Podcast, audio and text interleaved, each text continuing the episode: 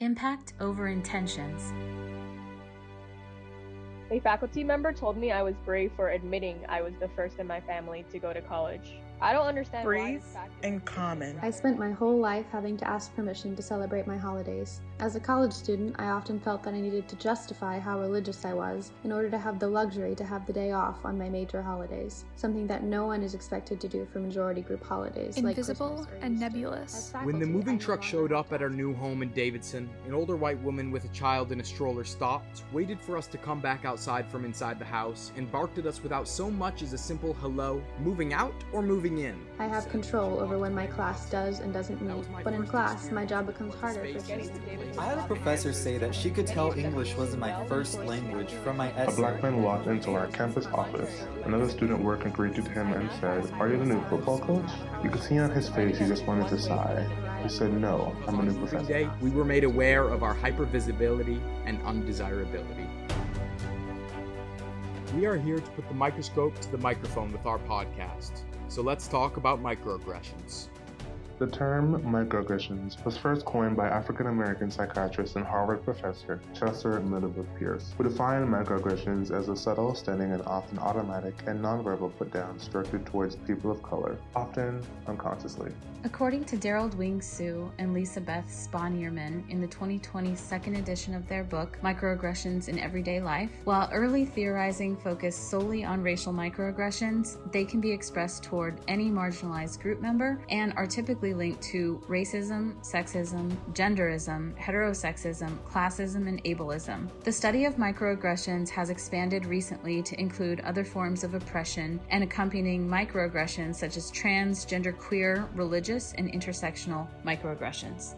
Micro refers to the interpersonal, micro level context of the act, and aggressions refers to the insults, invalidations, and assaults that may manifest as verbal or nonverbal behaviors that cause indirect, social, and relational forms of harm, such as exclusion with or without intentions to do so. I once overheard a conversation in which a white man wondered aloud about the role and place of white men in academia as the future unfolds. I thought to myself, seriously? You are not a minority or an endangered species. You are not outnumbered or even close to being outnumbered. You still make upwards of 70% of the professoriate. Not only that, but whiteness is embedded in our systems and institutions. It's so normalized that you don't even see it. Microaggressions are verbal and nonverbal interpersonal exchanges in which a perpetrator causes harm to a target, whether intended or unintended. These brief and commonplace indignities communicate hostile, derogatory, and negative slights to the target. Microaggressions value the target's perception and identifying harm, as perpetrators often are unaware that they've engaged in an exchange that demeans the target. Impact over intentions. So let's get started.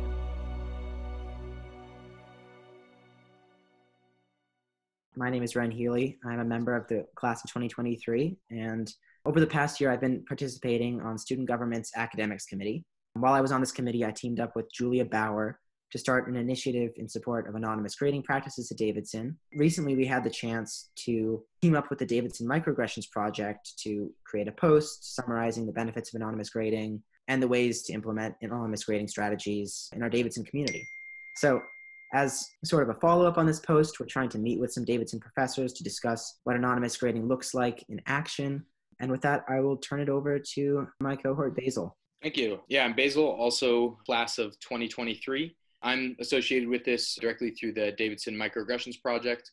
And joining us today is Assistant Professor of Political Science at Davidson, Dr. Melody Crowder Meyer. If you'd like to provide any additional context to specifically what you do within political science, because it's interesting and also kind of relates to everything we're talking about, I invite you to, to share anything that feels important. Yeah, so I both teach and do research on various topics in political behavior, looking at things like the media and public opinion and things like that. I also teach, and most of my research focuses on unequal representation in various ways. So I teach courses on women in politics and racial and minorities, focusing on American politics specifically. My research really is aimed at trying to understand why we have a bunch of people in elected office who don't share the characteristics of the populations that they represent and I'm interested both in kind of the psychological reasons for that. So looking at how voters figure out who they want to vote for and the implicit biases and explicit biases that can inform, for example, voting for candidates of color, and also the kind of structural reasons for this inequality, whether it's access to fundraising apparatus or party norms and access to the various routes to power that already kind of exist and are really only reaching out to traditional candidates who come from particular types of groups. And so I think both of those kind of dimensions of my research certainly have informed how I think about teaching and how I think about how I structure my classroom. And of course, in part as well, my use of anonymous grading, because I think that there's both a psychological reasoning for that as well as kind of a structural reason for that. All right, awesome. Perfect. Already jumping into the anonymous grading. So, hmm. Glenn, take us away to segue into that. Great. You mentioned some of your research interests and topics you cover in class. I was wondering if you could talk a little bit about the structure of your class, whether you do lecture style teaching, discussion based teaching, and how anonymous grading fits into your particular pedagogy. Sure, absolutely. So, my classes all have some mixture of lecture and discussion. More of my lower level classes might have a little bit heavier component that is lecture based, although they also all have a lot of discussion content. As we move up into some of the higher level classes and certainly seminars, those are primarily discussion based. I use anonymous grading in all of my courses. There are certainly some types of assignments that are a little bit trickier to anonymize, but I apply this to whatever assignments I can across all of the kinds of courses that I teach. Okay, awesome. Yeah. And so, with kind of this whole anonymous grading, it's a fairly new conversation. When I look online, all the resources I see are within at mm-hmm. least the last decade, if not two years, basically. So, when were you introduced to this? And yeah, what was your introduction to this idea and method? Sure. So, one of the professors I worked with in graduate school, at Princeton, which would have been about a decade ago, was using anonymous grading, although he didn't sort of tell us any particular reasons why. But at least from that experience, I kind of knew logistically how it was possible to do. And then once I started teaching my own classes, I guess I've always used anonymous grading, and I think it probably came in large part because of both the kind of research that I focus on and my understanding of the biases that can really hinder representation from that. And also, I guess, maybe also my own experience as a college student. On the research side, my first major research presentation looked at how party leaders influenced whether women ran for office. And one of the things that I find is that there are a lot of assumptions that party leaders make about male and female candidates that lead them to recruit men to run for office more than they recruit women. So they sort of want to run. They assume women will have a harder time winning. They have all of these kind of implicit assumptions that they don't even necessarily verbalize or know that they have, but that are shaping and making unequal the kinds of resources that they are providing to potential candidates. And so it very naturally follows from that that the same kind of thing can happen in the classroom. Assumptions about what a student is capable of might shape the way that I see their work. And so it kind of followed naturally that I would want to try to avoid that in seeking to have a fair process. I think it's also the case that when I college didn't have access to a lot of the hidden curriculum information that people with a different set of parents or high school experiences might have come in with. So I didn't know, for example, that asking a professor for an extension was a thing you could do until literally the semester I graduated. Like when I found that out my senior year, I was like, wait, what? Like students have been just turning things in late and they can do that? Like I, it would never have even entered my mind that that's a thing that a, a student could have access to. And so as I started teaching, it became clear that there are many expectations that some students come into college with about how they will maneuver through the college system. I certainly didn't have as a student, and I recognize many of my other students didn't have either. And so I think realizing that that inequality existed also made me really cognizant of wanting to think about how to not combat.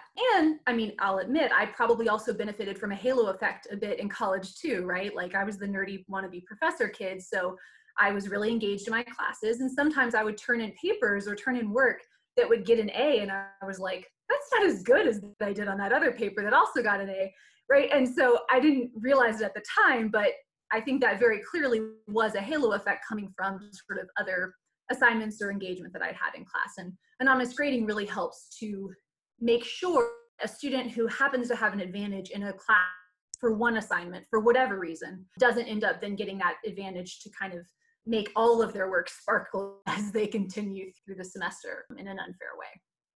Great. And I mean, you mentioned how representation in party leadership can potentially result in more equal outcomes for people that are interested in politics and really have the drive to participate in that way.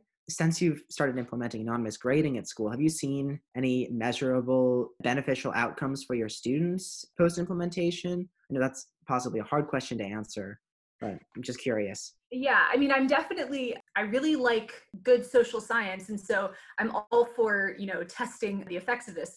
In all honesty, though, I've done anonymous grading since I started teaching. And so I don't have kind of a before and after that I can compare to say that it affected certain students in certain ways, although there is definitely experimental research, some of which is in your piece that you posted up on the Microaggressions Project blog, that does show that there are sort of measurable effects. I will say that when I engage with anonymous grading and I sort of reach the point in the grading process where I'm done grading, I have a cycle or letter grade and I'm anonymizing it so I can put it in my grade book, I am regularly surprised by the name that is associated with a particular paper or a particular exam. So sometimes I think I know whose paper is, you know, and then I going to put it in. I'm like, oh no, that that wasn't their paper at all. Other times I have a picture in my head of a student who maybe has been struggling on previous assignments and they turn in a paper and it's excellent and it's really exciting to sort of have that surprise of like oh young adult is doing better than I, you know, would have anticipated. And other times there are students who I've had in the past maybe and who are really strong and who earned lower than what I would have otherwise expected. And so I think in all of those surprises that I have, there's evidence that my implicit expectations of that student could have influenced the grade that I gave them if it wasn't anonymous. So certainly that happens in every class at least sometimes during the semester that I have either happy or maybe less happy um, surprises when I de-anonymize. Which is kind of a reinforcement of your belief that this method is doing what it's supposed to do. So that's definitely awesome to be able to see. Are there any instances where you experience either practical challenges with this or ideologically you have something where you're not sure about the implementation? I mean, so practically speaking, I guess one main challenge is that, of course, there are going to be some assignments that you can't anonymize. So oral presentations or video, I'll sometimes have students produce videos or things like that for classes. Of course, I'm gonna know which students produce those. And I have other techniques that I use to make sure that my grading is as fair as possible in those contexts as well. But certainly there are some types of assignments I haven't figured out how to anonymize yet. Another practical challenge is just inculcating students into the norms that enable anonymous grading. So most of the time, the way I have students do anonymous grading, for example, if it's a paper, they put their name on the cover page. And then before I grade, I flip all the cover pages to the back. I write a little ID number on the top of the second page, and then I up and I grade them that way. It requires that students learn not to put their name in the running header on every page, you know, and follow instructions about that. So that takes a little bit of time for students to get used to. Although certainly if it was adapted Davidson wide, then it would probably make this process a little bit simpler maybe the only other, I don't know if it's a practical concern or just something that I have noticed is that it can also result in some frustration from students who are particularly strong because it does sometimes happen that I'm surprised by the grade that was earned by a student who just really outstanding grades, but maybe didn't turn in their best effort on a particular paper, which makes sense, right? We all have things that are not our best effort. And so sometimes I think students who have probably benefited from the halo effect a little bit might have some pushback about grades that are less consistent with what they're accustomed to. But even I haven't had a whole lot of problems with, it's it's just something that I had to come up with a challenge, maybe does come up occasionally. Your mention of students who become sort of accustomed to the halo effect is really interesting. I haven't heard that from other professors it makes me wonder whether you received any other feedback from students regarding your anonymous grading practices because clearly you're very purposeful about implementing these practices in the first place I've definitely had students a positive way about it. I think another reason that it it's helpful, you know, I teach political science, I teach American politics. It like really most fields, I suppose, is inherently political, right? And so people have maybe especially fears and worries in a classroom that a professor is going to care about their ideology or care about the comments that they may have made in class that differ from the professor's ideology. a i try to be very clear with my students that i don't. If it's well supported with evidence you can believe whatever you believe supported by evidence. But you know i think that sometimes i've gotten positive feedback about anonymous grading because it helps students feel like there's some protection in place if they have expressed in class a view that maybe is not the dominant view whether that is a liberal view or a conservative view um, that that isn't necessarily going to affect how i'm viewing their response to an exam answer. So that's another place where i've seen some positive feedback from students. Certainly it is also true that in the same way that there can be a positive halo effect i think some students really do get trapped by a negative halo effect especially when they're first starting college, or especially if it's their first class in a discipline, like their first poli sci class, or maybe even just their first class with me, right? I have a different kind of assignment than a different poli sci professor does. And so when you're first getting used to a professor, or if you come in without that same set of experiences that somebody from the next fancy high school over has, you might have a learning curve that's so I've also you know gotten some positive feedback from students who feel like it enables them to kind of shake off a rough performance that may have happened and not have that follow them through the entire semester. They all have stuff come up. Somebody gets sick something bad happens to a member of their family whatever. You don't want a crappy result from your first test to be the thing that then kind of makes the teacher the professor think that you aren't strong throughout the rest of the semester. And so I think that students can recognize the, the that they have to kind of shake off their bad performance and move forward. I hope. so it seems like students are generally pretty receptive to it. I've had a couple classes at Davidson where it's utilized, and I, I really enjoyed it. That was a philosophy class. I'm wondering, so it's still not super common across the board. How prominent is it within specifically political science as a department? Oh, I know that actually quite a few members of my department use anonymous grading. I know especially members who have used Moodle to do exams, which is something I've only just started to figure out. But if you use Moodle to do exams, then it's a really quite simple process to just anonymize everything. And so I know quite a few of the members of my department have done that. I haven't done kind of a formal census. I don't know how everyone uses or how everyone grades, but certainly it's something that at least probably about half of my colleagues who I kind of know for sure have used anonymous grading in some capacity. Great. And then I guess pulling back to a bigger picture view from your time starting at Davidson, do you have any reflections on how the conversation has changed or evolved regarding anonymous grading? So I guess I might pull back even further and, and respond to that in a, a little bit broader way to say that my experience at Davidson, even relative to other places that I've been, is that the professors here are by and large extraordinarily dedicated to teaching and also really eager to try things that they think will make their teaching better. And I think there's also been a lot more disclusive pedagogy over the past several years because of things like the Davidson Microaggressions Project, because of things like the FIRST program that is kind of in the natural sciences, but really is, is more expansive than that you know, I've gone to a bunch of seminars and had a lot of discussions with people about inclusive pedagogy, which makes me think that describing or explainable anonymous grading as a piece of inclusive pedagogy is something that would be pretty well received.